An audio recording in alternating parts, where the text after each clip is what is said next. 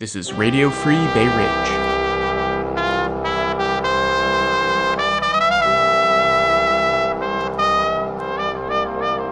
All right, welcome to Radio Free Bay Ridge. Happy New Year, everyone. Happy New Year. You might actually be able to hear um, the rest of the Radio Free Bay Ridge team is downstairs partying. It is a couple of hours till the new year for us. Meanwhile, we're up here giving you the latest political news from Bay Ridge. Indeed. So we have the second part of our Congressional Contenders series, and the first that's actually active and running in the primary. This is going to be Michael DeVito, who we both know from Fight Back Bay Ridge. Mm-hmm. He's been to a bunch of South Brooklyn activist meetings, so he's one of the first people who kind of reached out to us to be like, well, when am I coming on? Unfortunately, I wasn't able to be there for Michael's interview. um, Thanks, but Dan. I was working. I do. Okay, I know we got to keep the lights on. Got to keep the lights Yeah, on. this this isn't like something that we're doing full time. Somebody asked me that the other day. Really, that Yeah, I was is- like, I wish. Oh my gosh, yeah, we really wish we were doing this full time. No, so I had work on a weekend, so Mary was kind enough to fill in for the interview. Although I went through a lot of editing for this one too, because we spoke with Michael for about two and a half hours. I, I apologized to Dan, uh, you know, but yeah, it was a long interview. And so we really encourage you guys to go onto the website and check him out on social media because there's a lot more than what we were able to cover in this shorter one hour interview. So without further ado, let's get on with the interview. Michael, thank you for coming. Absolutely. Thank you so much for having me. And we've also got Mary with us today, filling in for Dan. Happy to be here. I'd like to start off by thanking Boyd Melson, who just endorsed me. I have managed to find a lifelong friend in a place that I didn't expect that there would be one. Boyd is uh, an incredible human being. He is a larger than life, passionate, loving person. And that type of energy is what's missing in the conversation today. We're cut from the same cloth. So to, to have him endorse me is really humbling and it's also just completely strengthened my resolve. I was told you kind of don't get into politics to make friends, and uh, and here we are. We've become friends, and I believe that that's something that's kind of missing in our politics today because statesmen years ago would come together, and that's really where things got done. Uh, it was in those trusting environments where they did good for all people. So, Boyd, thank you, brother. I love you, man. There are seven Democrats that are running for New York's 11th. Yeah. There is an incredible amount of activity and energy, um, and the level of activism and the level of engagement, and and that everyone is now plugged in. There's a wave, and there's an energy, and there's a an important mission that's ahead of us. So, if anything comes from there being a multitude of personalities in this particular race, it'll be that there is choice and there's conversation to be had, which is incredible for our democracy. And it allows me to feel like there is hope.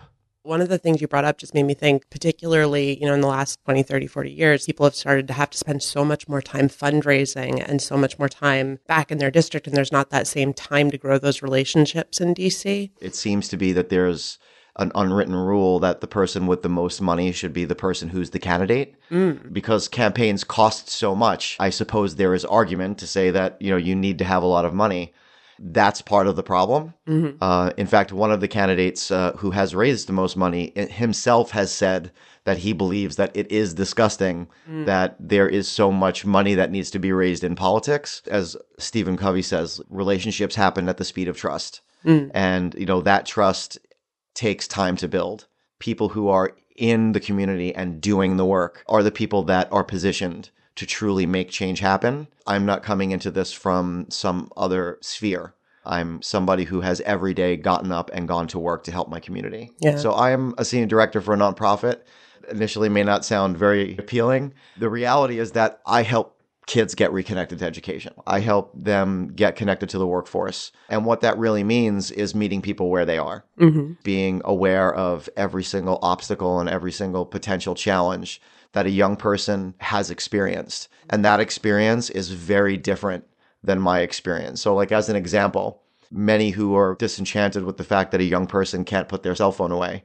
And I think to myself, goodness, I wouldn't be able to get through a minute without that phone. If I was 15 years Yeah, yeah. old, I don't know how I would have been able to, you know, to make that work. It's about helping a young person understand and doing that through their lens. I have, uh, over the course of the last 13 years, helped usher some 2,000 young people to the finish line of getting a diploma and setting goals for their future, helping young people get connected to some sort of training and credentialing, showing them how to get to college. And that has been in helping some of the city's most vulnerable youth.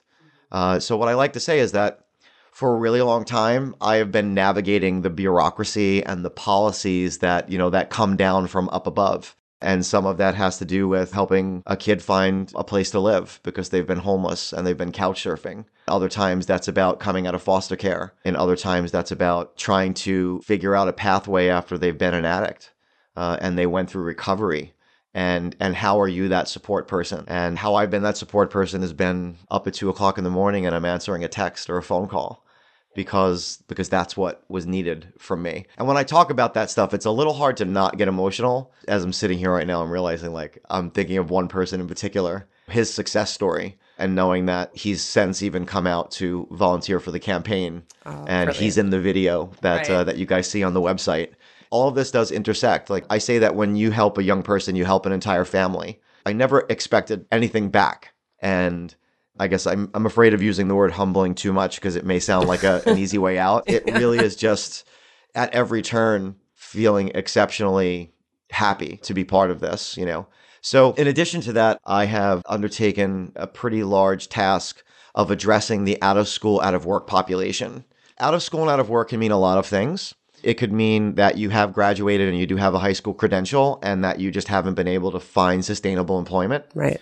It could also mean that you don't have a high school credential, that you're, you know, nowhere near it, maybe not even reading at a grade level, mm-hmm. which I have some experience about. We'll probably get to that at some point if we start talking about my roots. Mm-hmm. So I'm proud to say that this year we launched a coalition of eight Staten Island based agencies, community based organizations, the College of Staten Island, and the Staten Island Chamber of Commerce. And together we are addressing the out of school and out of work population.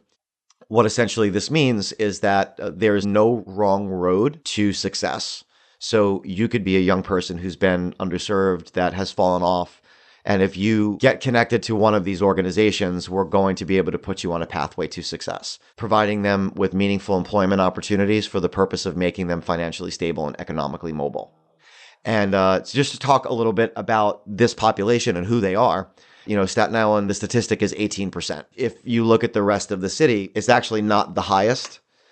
And if you look at certain areas in Staten Island, the statistic is higher. It's actually as high as 24% in wow. some of our North Shore neighborhoods. In Staten Island, there are 5,500 young people that are walking around the North Shore of Staten Island now who are out of school and out of work. So that is a really big number. It's yeah. actually second to only the Bronx. You know, there's a reason for that. We're on an island. We have some of the longest commute times in the entire country. Mm-hmm. Uh, our young people are struggling to get around. They're struggling to find work and keep work. And they often are not given the same opportunities to get employment. You actually can't go through the workforce one system if you don't have a high school credential. Mm-hmm.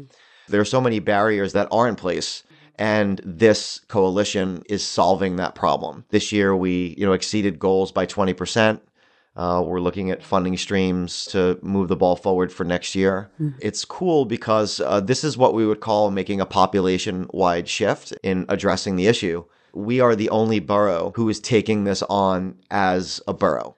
Cool. And so it's it's just solidarity. You know, it's, it is right, and it's also something that's kind of unique about being on Staten Island. Mm-hmm. There are other sister partnerships throughout the city. Like there's a partnership in Lower Manhattan called the Lower East Side Employment Network LESEN, and it's only for Lower Manhattan. Right. And we're doing it for for all of Staten Island, so it's it's pretty cool. About 18, it is about 18 years ago now, there was this huge study done uh, and it was through Bill Gates Foundation and New Visions and, and Bloomberg administration was looking at what's happening and why are we seeing a decrease in the number of young people who are graduating high school. Mm. And so, and then how do we address that? What it was found is that there were 185,000 kids between the age of 16 and 21 years old who were academically at least one year behind in high school. That is an astronomical number we literally have a tsunami of young people that are coming our way. And actually, there are even more younger kids who are like, say, seven to 13.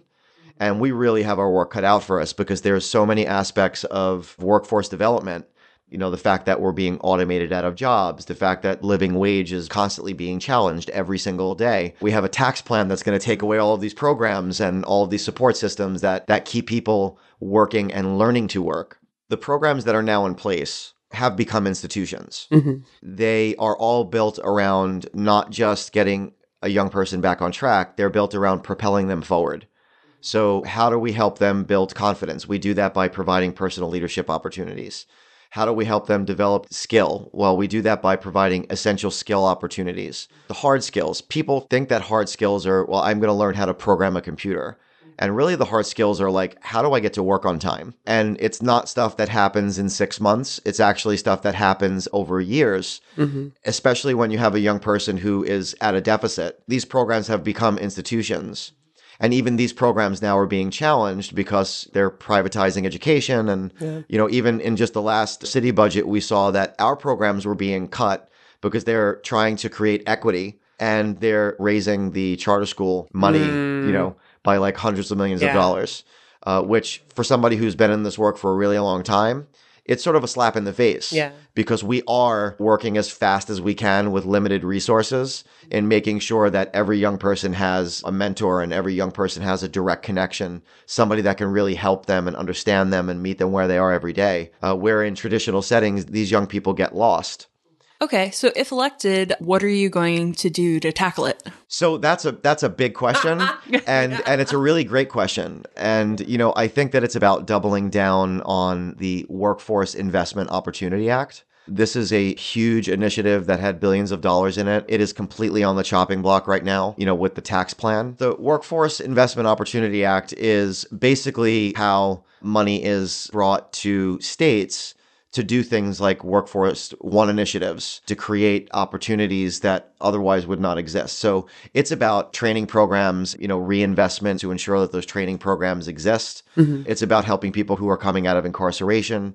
These systems that are in place, we need more support and not less support. And there's a lot of rhetoric that these programs don't work. They say that there aren't the statistics to show that a program like the one that I oversee, like the programs that gonna I oversee, sounds, work. sounds like you've seen them working. I mean, Yeah, yeah. I mean, to give you a statistic, young people who go through our programs graduate at rates that are like 40% higher Wow. than if they stayed in their traditional setting. So Right. if you're a fifth or a sixth year student in high school where you were failing, you have a 19% chance of graduating high school. right. If you come to a program like the ones that I'm describing, a city transfer school or what we call a young adult borough center, you have a 59% chance of graduating high school. Wow. So the level of resources that we need, it's in the millions per year. There aren't enough funding streams at the city and the state level. We need the federal government to step in. The only way the federal government steps in is in the Workforce Investment Opportunity Act and to really make that a robust funding stream mm-hmm. to ensure that the North Shore of Staten Island, the South Bronx, get the resources that they need. And we're doing this work now. We just don't have enough resources to do it. Mm-hmm. You can take a young person who was in a deficit, did not have a high school diploma,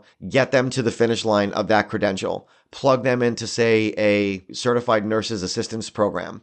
And in six months' time, that young person could be making $7 above the minimum wage. That's the kind of work that we need to be doing across the country Yeah. credentialing programs, not promising a young person that you're going to be able to go to college and you may not be ready to go to college.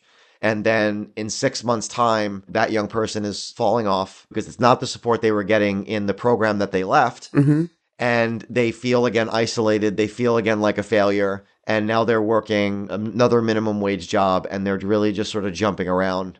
Uh, we're doing it wrong. a, a family member of mine has a lot of the kinds of problems that you're talking about and watching that family member leave the residential assistance program they were in and crash land into the quote real world unquote it's just heartbreaking because you see them put in all this work and then it it's just gone Absolutely. And typically these programs are funded for young people, mm-hmm. right? Because everybody wants to help a young person, right? and then they age out And then they age out. So we have so many in our district, especially those that have been affected by opioids, who are 27, 28, 30 years old. They're still living at home. You know, there's no way that they're going to ever be able to get out on their own. And they're ready to take advantage of an opportunity that would allow them to stand up for themselves and to stand up by themselves.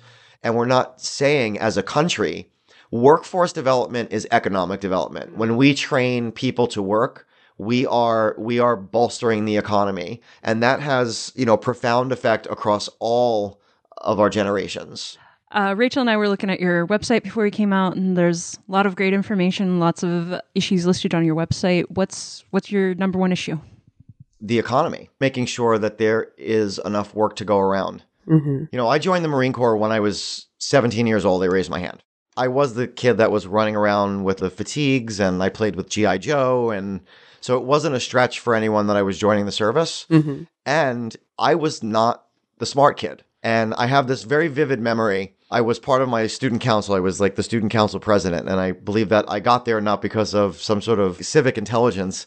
It was because I was the popular kid. And uh, the borough president was giving out these awards. And I get up on stage and they're, you know, they're going one by one and it was who was going to Yale and who was going to Harvard and then they get to me and I say I just joined the Marine Corps and you could literally hear a pin drop in the entire place. Wow. It's such a vivid, like very crystal clear memory for me.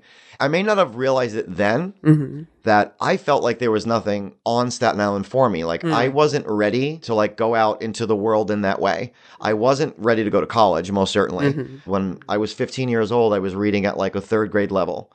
And I had an amazing teacher who, you know, we were reading The Killer Angels my sophomore year of high school. And it kept coming to the point where it was my turn to read, and I would give like every excuse. And he pulled me aside afterwards and he was like, You have a reading problem, and we're going to look at to see how we're going to help you. And Mr. Williams, if he's out there, man, dude, you totally, you know, help me out. And he was a Marine and he was a police officer. So 25 years ago, I joined the Marine Corps mm-hmm. because I felt like there was nothing on Staten Island for me. If you're in any one of my classes and you ask all of you who want to leave Staten Island, raise your hand.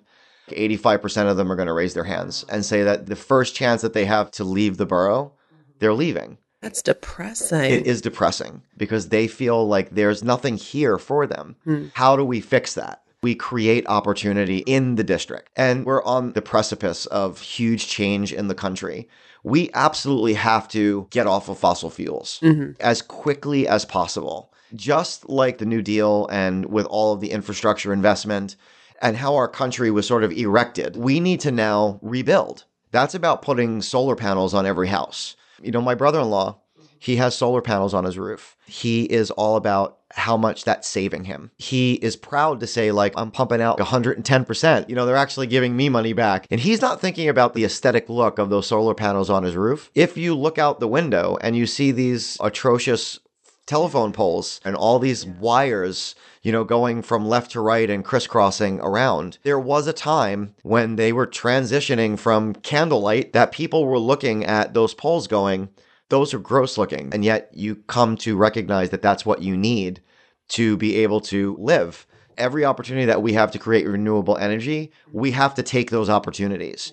And there are jobs there. And it's not just jobs in setting up or installing, it's the jobs of maintenance, it's the jobs of accounting. And there are businesses that can be built by people who live in the community. They can walk to work. When people hear somebody talk about green energy, and I'm going to say like windmills, right? Yeah. They think about people walking around in like white suits and no dust anywhere. And that is not the reality of moving to renewable resources. And how we get there is training workforces and creating opportunities and bringing business to the district. And that's where my focus is.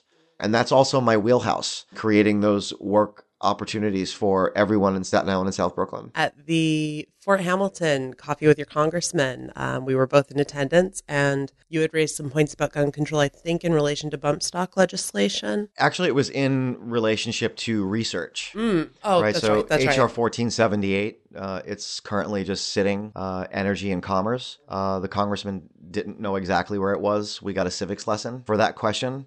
He agreed ultimately that we ought to be studying these things. I think was uh, was what he said. It just infuriates me. We can't even get to a place in our government where it's okay to agree that we should study something. Yeah. That's a complete slap in the face to anyone who has ever been affected by gun violence. Well, and to, it, any, to anybody who puts stock in objective research, full stop. Full stop, whatever topic. So, this is something that is near and dear to me. September 24th of 2014, we had a young man named Cesar Sanchez who was tragically shot in the Berry homes in Dongan Hills on Staten Island.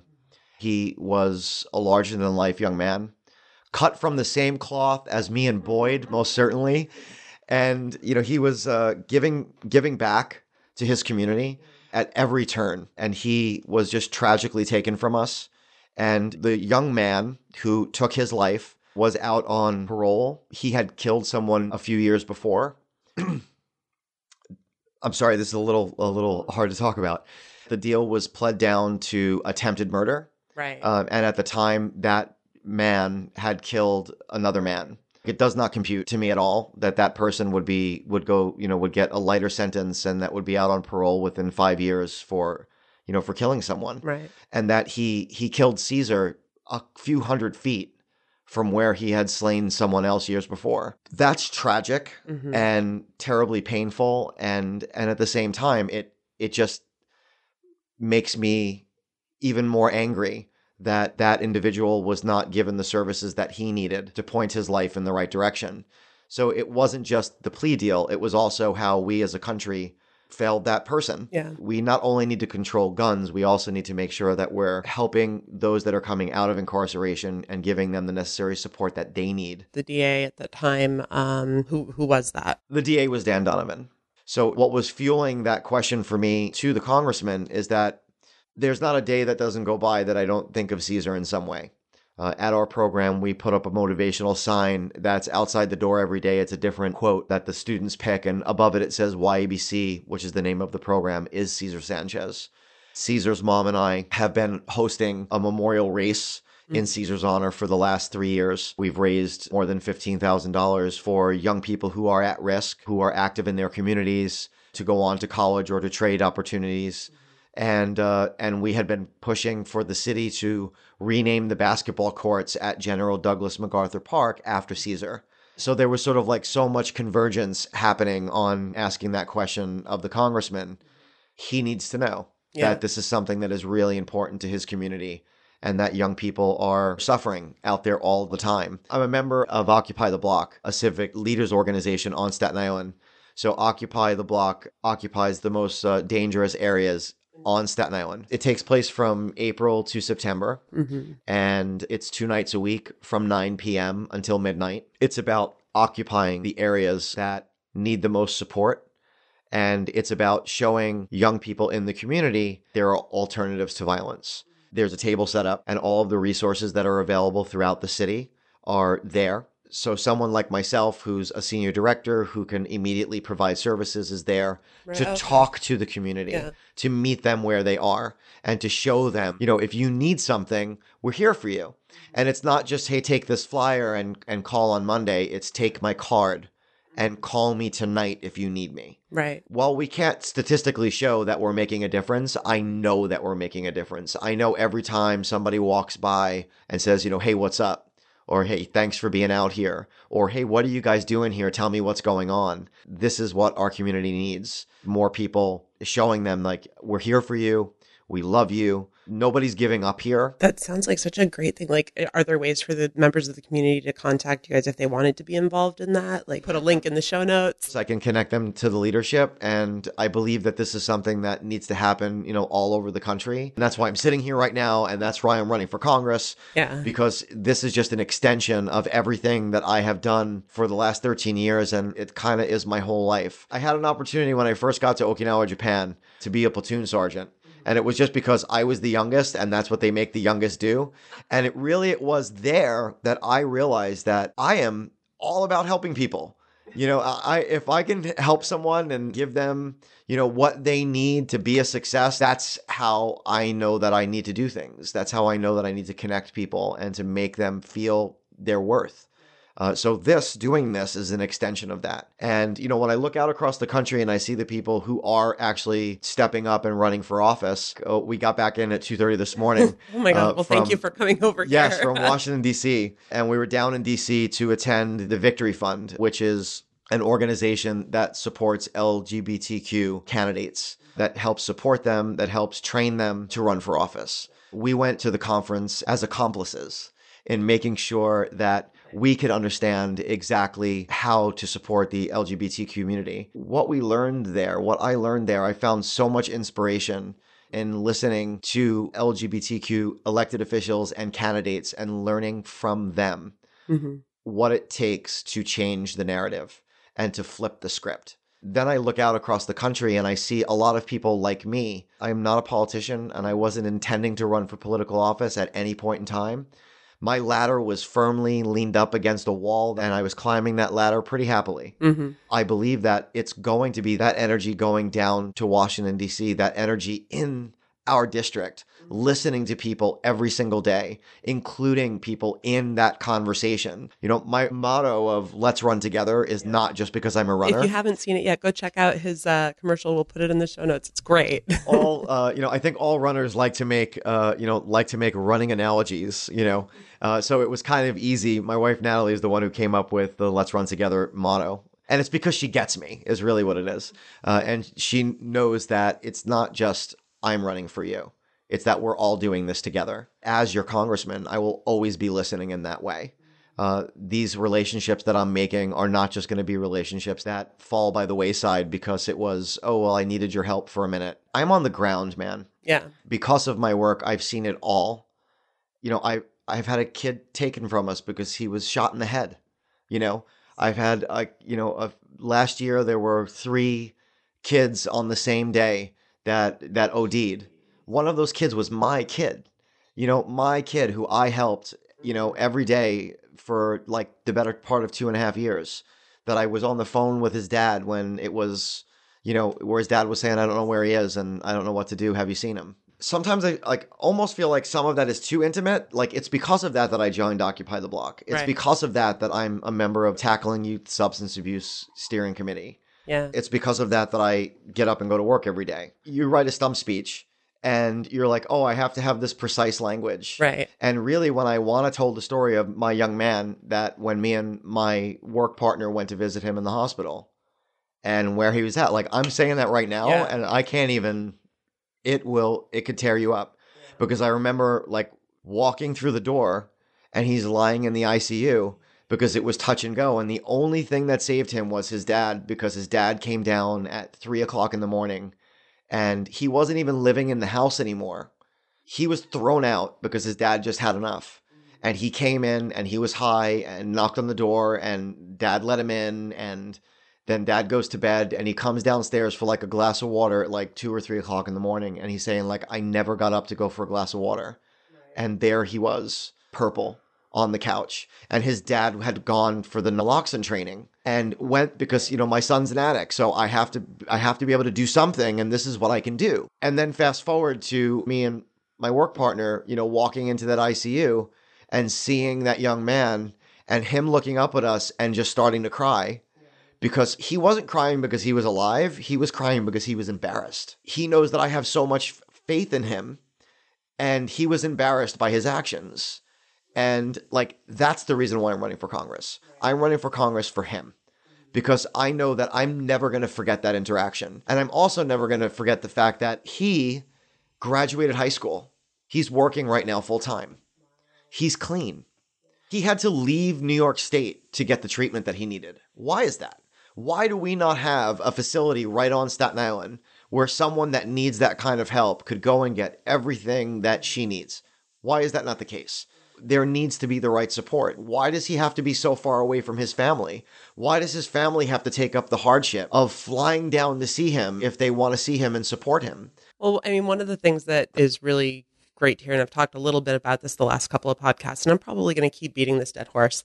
It's been really interesting to see how the community comes together and how the progressive groups have been coming together. And, you know, Boyd talked a little bit about sports and how that was bringing people together. You're talking about, you know, getting out in the community and bringing people together. And I think all around the country, we see so much of people being torn apart and pulled apart building something new and seeing that everybody's committed to making that happen and not letting ourselves splinter and not letting ourselves be fragmented is a really encouraging thing. That's how things always sort of come together. You know, even in my work, in the summertime, we engage a group hmm and we may ask 100 and only 50 come. Right. or we may ask 50 and only 25 will come. What we've learned to do from that is we've learned to grow that group. They stick together and they ultimately wind up being some of the most successful students in the process because they started together and they stick together. And then what we've also seen is they go out and they recruit others. And I do believe that what we're seeing, uh, you know, across the district are groups that are coming together. They may have one particular focus. It may be labor, it may be social justice issues. And now we're starting to recognize the intersectionality of it all. And in that, now we're coming together and we're we're closing in. You know, last week the Metro Plus Healthcare for All had their gala and it was great. And one of the things that they did was they recognized all of New York 11's uh, groups that were connected to healthcare. Wow. So they they recognized like over 20 groups. Fight Back Bay Ridge was in that Wow. group. Uh, El Comino was in that group. Lots of progressive groups. You know, they all got an award together. And I thought that was amazing because that recognition is only going to power everyone. And, you know, this is a fight, man. We are in a fight now. You know, I know I say let's run together and all that stuff. And this is really, you know, we're in a fight. We're no longer fighting between right and left. Mhm. We're fighting between right and wrong. Right. And that's going to take all of us Yeah. and saying this is what we want for District 11, this is what we want for South Brooklyn, this is what we want for Staten Island. And you know, we want better roads, we want better transportation, we want to be able to walk to work and any opportunity that we have to walk to work, there are opportunities across every sector to do that, to grow sectors, uh, to grow businesses, to bring small businesses back that are leaving that can't sustain, and then to do it across the country. Yeah, and actually, that just uh, something I wanted to bring up earlier is it sounds like a lot of these things that you're involved in are first of their kind networks, and it sounds like there's a lot of that work going on in Staten Island that then could maybe be carried into other communities across the country. Or You know, Occupy the Block, most certainly, I believe, is a structure. And I know that there are some other groups out there uh, that are doing similar work. yeah, There's a model there. I'm very fortunate to be sitting on the steering committee for tackling youth substance abuse, looking at the opioid epidemic on Staten Island and how do we address it. And, you know, part of that has a lot to do with, and I know Boyd mentioned this, part of that has a lot to do with celebrating the good, right? Uh, just last week, Recovery NYC, they were doing a recovery talk. And uh, it was at New Dorp Moravian Church, and and there was only a handful of people there. And despite the fact that everyone, you know, shared the message and tried to get it out there, we didn't get any coverage. No, no one came to cover these beautiful human beings that were speaking from their hearts. You know, uh, families in recovery and addicts in recovery, and some who were so very recently clean and standing up there and talking to their stories with passion. You know, and for those of you that are out there, like look up recovery talks all throughout the district and go to one and listen to those stories and hear what people have to say about their experience in recovery and and help support them because that's how we will get truly to recovery and people can feel like they don't have to be ashamed of what it is that they are battling with there are probably thousands of sectoral approached based solutions and population wide change makers across you know the country that are trying to do this mm-hmm. we need to all come together. We need to create that model and make sure that it is designed for that particular area and take the best of the best and then do it and fund it. And to not half fund it, to not fund it for a year and then pull it away and say, you know, oh, we can only afford to do this for a year. One of the ways would be like, say, closing loopholes for businesses abroad. do legislators have power over that? We have power to do that. we absolutely do. How would you bring that spirit of collegiality to DC the way it exists now? Where do you start? You know, when you say the term mediation, a lot of people don't know what mediation is and they have an idea talking about how to resolve conflict.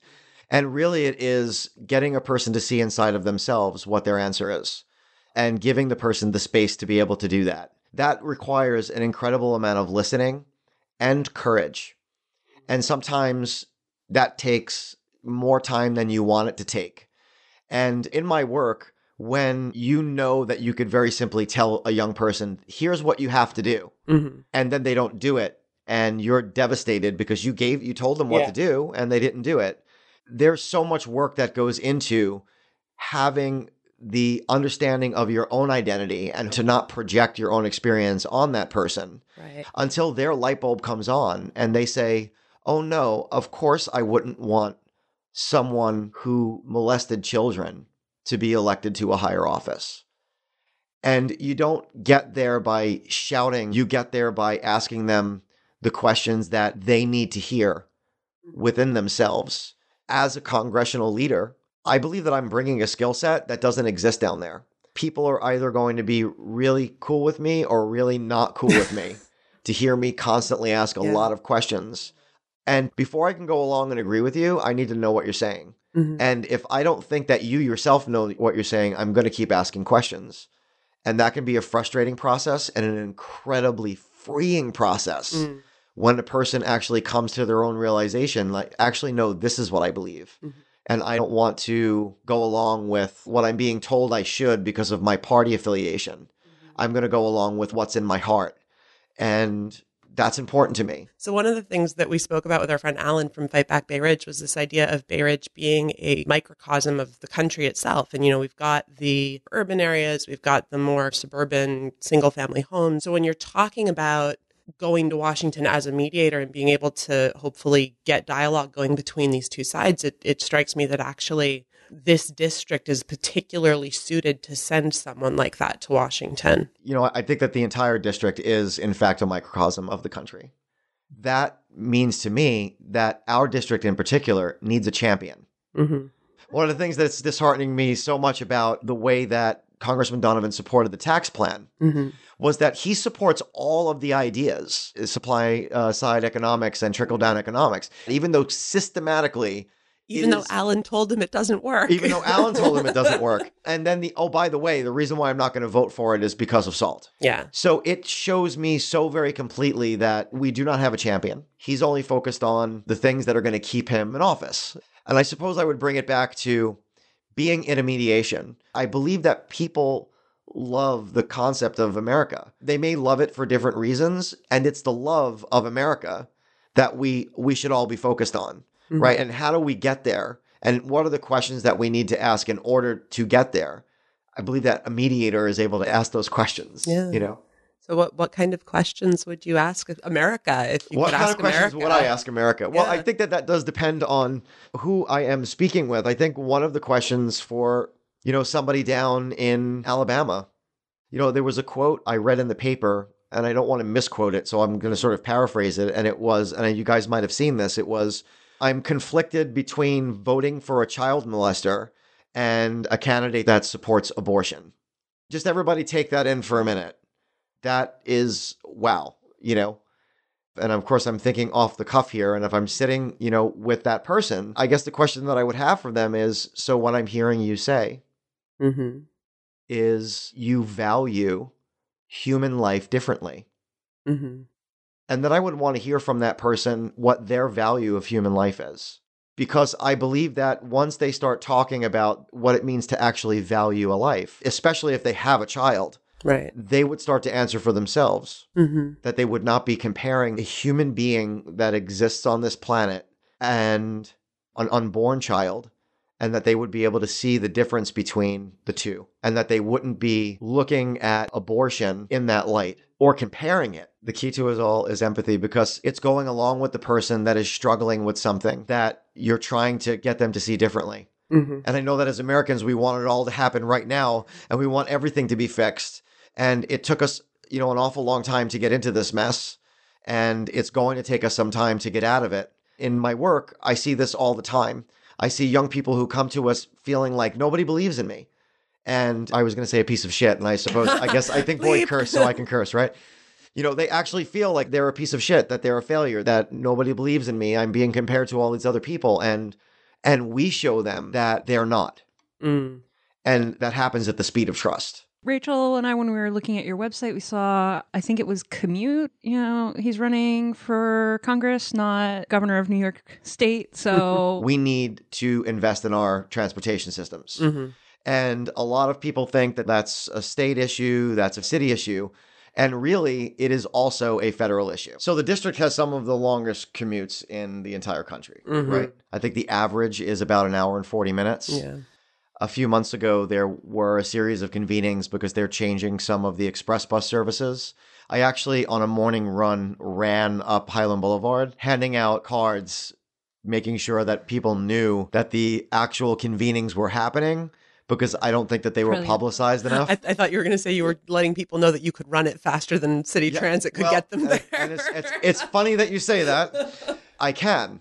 Actually. Wow. I've wanted to get out of the car and just sort of like run the nine miles to work. And the only thing is that I would then have to run home, and that would be okay so long as I would be able to take a shower in between, you know? so uh, in 2008, the reason why the Staten Island Expressway started its transformation is because the congressman, McMahon, went and got $150 million for an infrastructure project. He brought back money for the district, and he saw that as a two part project from Victory Boulevard to the Verrazano Bridge and that eventually there would be a new Goethals Bridge, mm-hmm. and that the Victory Boulevard to the Goethals Bridge would be a whole nother section, a whole nother $150 million or thereabout.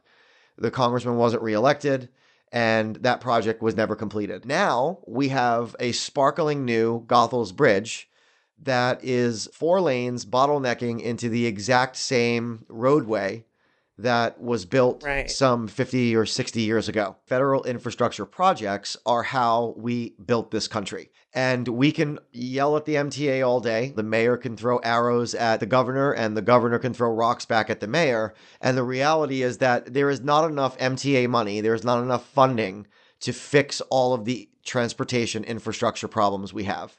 We need real dollars, a trillion or more in the country, fixing what's broken and coming up with innovative solutions for the problems that can never be fixed, like the colonial roads that are never going to be able to be improved upon. We can't widen them. Yeah. We have to figure out ways around them. And it's going to take someone with the focus of getting on the transportation committee to fight for these dollars and to bring them back. And the reality of leadership saying that we don't have money for that is just a, an excuse. In 2009, when we were completely on our butts, we invested billions of dollars in infrastructure to put people back to work. Well, and that seems like something where, as a party, the Democratic Party has a real opportunity because that's not just a problem for Staten Island, that is a nationwide problem. Talking, for example, about trying to get younger people good paying jobs that kind of work leads straight into i know you're you're very involved with some of the unions locally do you want to talk about that a bit Yeah, absolutely. Any opportunity to talk about Local 3, uh, our Local 3 family. My dad was a union member. Mm. And And what's Local 3? uh, so Local 3 is the IBEW, they're the Electricians Union. and this is the spectrum strike Spectrum strike. So there are 1,800 Local 3 union member families who, for nearly nine months, have been railing against the corporate greed of Charter Spectrum. There is no collective bargaining going on at all. Uh, in very recent time, they basically just walked away from the table yet again because no one is willing to turn the screw on Charter. There are some ways for them to be brought up on charges at this point for not collective bargaining. right So the fact that these families are being drained of their resources and their spirits hmm is just absolutely appalling to me. I think that the entire country is watching. And these infrastructure projects would be ways for us to build labor back up, to create opportunities for organized labor, and give families in our district the opportunity to have the same security that my dad had when he brought our family to Staten Island and was able to buy a home because he had the guarantee of a paycheck and he had security that he was able to look forward to. When those individuals need me, I'm showing up. Hmm I'm showing up because whatever soapbox I can stand on and scream that something needs to be done to put these people back to work, I'm going to take that opportunity. what are things that we as members of the community can do like who do we lobby who do we talk to like I think the biggest thing is to share the message. They're fighting against a cable company. That cable company is doing everything that they can to keep them completely blacked out from the media. So the more that we share it and the more that we find innovative ways to get the message down to DC to whoever it is going to be that champions the issue, because that's the second thing to start holding them accountable. Once we put that pressure on, something can get done. Uh, any elected official you're in front of, you need to remind them. Do you know that the uh, you know the local three is still out on strike? They still have not found a resolution. They're still being blacked out. And then going to those Twitter accounts, connecting to those brothers and sisters out there, and sharing that message, retweeting as much as possible, and and if you're listening they're on the hashtag hashtag spectrum strike and hashtag local three. Well, I, I love my local three because I'm an ESL teacher and that's a private industry. And when my work unit was organizing for a contract. We were petitioning like students and, and like some IBEW workers walked by and were like, "Union, sign me up. I'll, I'll sign your petition." So Well, and that's great. That really speaks to that solidarity. This right to organize labor and this right to collectively bargain is something that's under assault, and it's something we can only improve by working with each other. Amazon is getting ready to build a facility in Staten Island. Yeah. On one hand, you could be very excited that there are 1,500 new jobs that are coming to the district.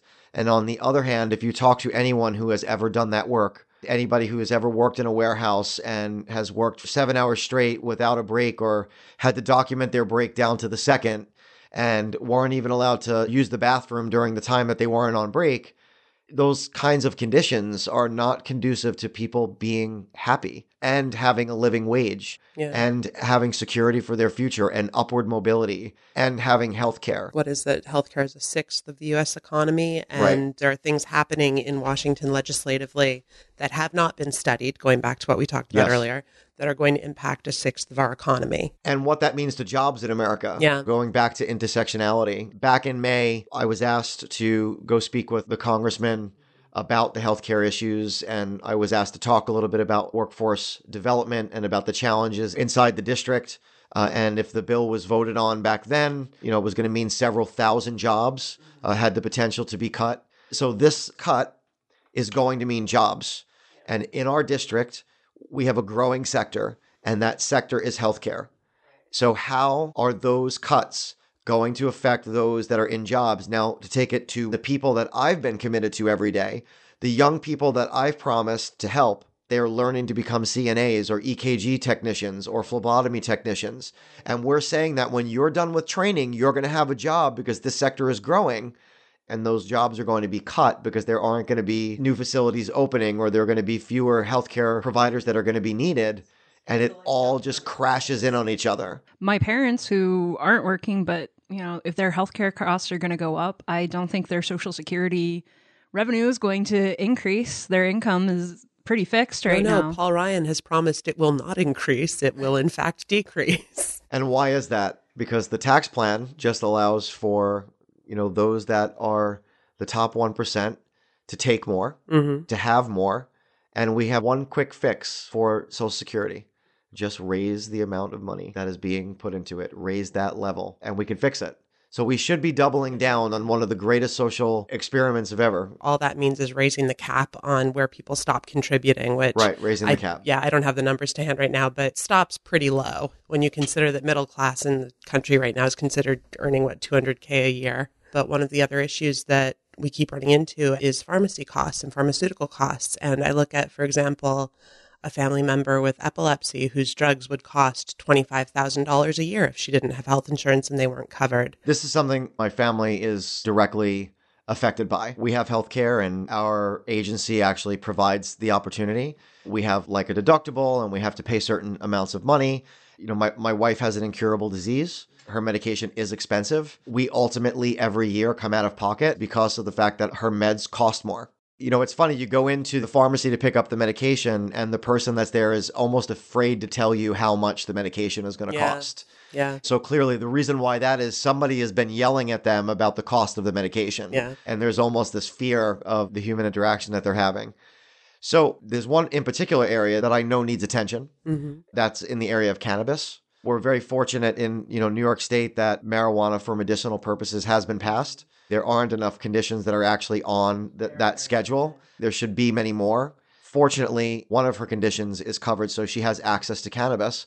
And the problem, it's not covered by my insurance and it's incredibly expensive. So we're paying upwards of like $600 a month Wow. to get her the medication that she needs. And in reality, it actually isn't enough that she needs to be completely off of the opioids that she unfortunately needs to take. right. In the morning, her cannabis is by her bedside and the opioids are down in the medicine chest. We need to start moving the ball forward. We need to start moving the conversation forward to, um, at the very least, reschedule to move cannabis to a place where it can be covered under insurance so that it doesn't cost what it's costing us right now. again, going back to research where it can be properly researched. Right now, because of where it is on the schedule and because of all these laws, we can't even research it effectively. Absolutely. How many more conditions could it be helping? I'm certain that there are probably dozens more that we would see immediate help in. I have literally watched Natalie, her entire demeanor, just a wave of relief wash over her face when she's been able to take it. So that's why for me, it's a no brainer. Mm-hmm. I'm going to pay whatever I have to pay, you know, to get her that help. So how many families across America are making that choice? Right. And how many families across America are paying exorbitant amounts of money just to get the medicines that they need? They could be paying less if we just looked at it differently. You know, you, you don't have a choice. If somebody in your family gets very ill, you don't have a choice. You go into debt, you sell your house, you, you know, whatever, whatever, whatever, but you have to make sure they're okay. You have to take care of them. They're your family. It strikes me as just so wrong that the society we live in punishes people for that. Like with all of these healthcare costs, I wonder how many people are spending money on healthcare that they're not spending on education mm-hmm. or on starting a business. We're just taking on more debt. Mm-hmm is really what it looks like. You know, we go down to the penny because we need to make sure that we have this available for her. And when it doesn't come down to the penny, we'll go into debt because that's what we have to do. We need representation in Washington that doesn't just hear that story and go, I should do something about that. I'll look into it and have my staff get back to you. We need representation in Washington who has lived it, who has gone through it, I will never, never forget that first time that I watched Natalie have cannabis and feel relief. And then just wishing that we could, you know, how do we replicate this as quickly as possible? And what is it going to cost me? Mm-hmm. And okay, you know, that's that's fine. You know, that's fine with me if you have somebody in your life who's going through it, you have a reason to learn about it. You have a reason to know your way through the healthcare system. And otherwise, you're lost. You don't have a choice. Yeah. My company, in order to keep healthcare costs down, they have us do all the administrative work. We're constantly submitting the statements and making the payments and checking explanations of benefits. And so you learn to like just see where the money is going and how it's being spent and who is getting what and what the disparities are. And then we go to Natalie's doctor down at Temple University, and the doctor prescribes a medication for an intense infection that she has. We're in Philadelphia, we're coming back to Staten Island, and you call the pharmacy and they say, well, the insurance company didn't approve it. So what can we do? Oh, well, we'll keep putting it through. Well, what else can I do? Well, you can call them. Well, what's the number? So you call them. Yeah. And then they tell you that the reason why they're not approving it is because they only approve it for 14 days at two times a day. And the Harvard educated doctor wants the patient to take it for 20 days at three times a day. And well, they just don't approve that. So now you're on the floor, on your hands and knees, saying, What is it going to cost me? And in this particular instance, that first time it cost us $1,800 and you're begging them like terms of endearment style yeah. to you know please just give my wife the medicine why that's when you are clear on where the problems are. So, what's the website and where can people find out more about you? So, the website is www.devitoforcongress.com. Twitter is mdevitojr.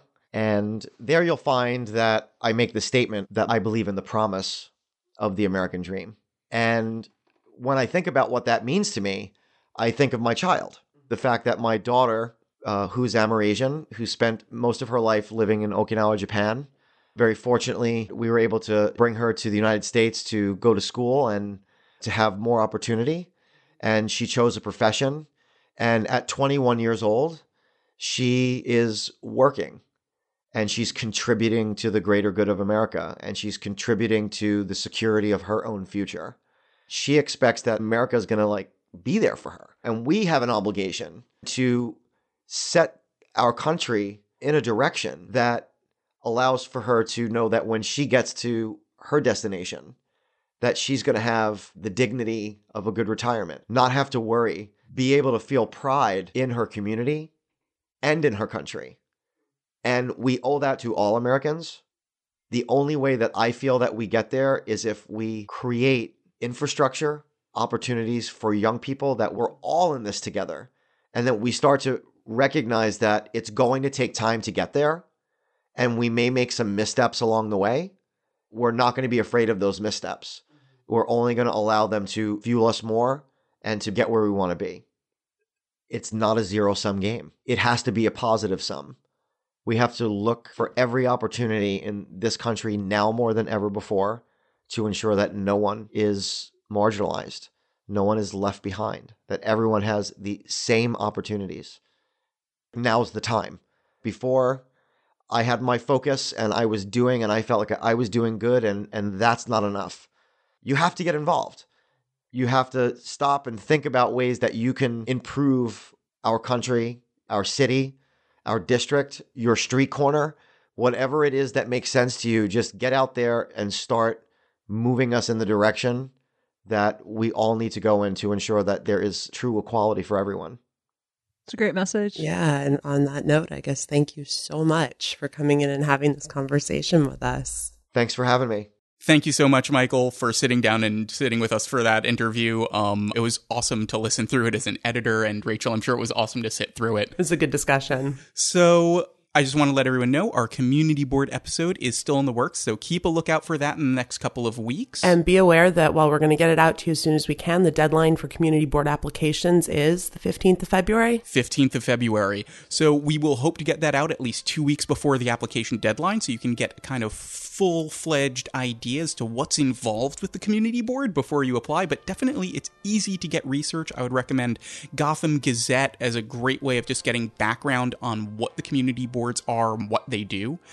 Um, and then in addition, our next congressional contenders episode will be Mike DeCillis. And that'll be coming out this January as well. So we have a lot lined up. We are working overtime to get more information out to you guys. And especially as 2018 starts ramping up, it looks like it's going to be not just a blue wave, but a blue flood. Blue tsunami.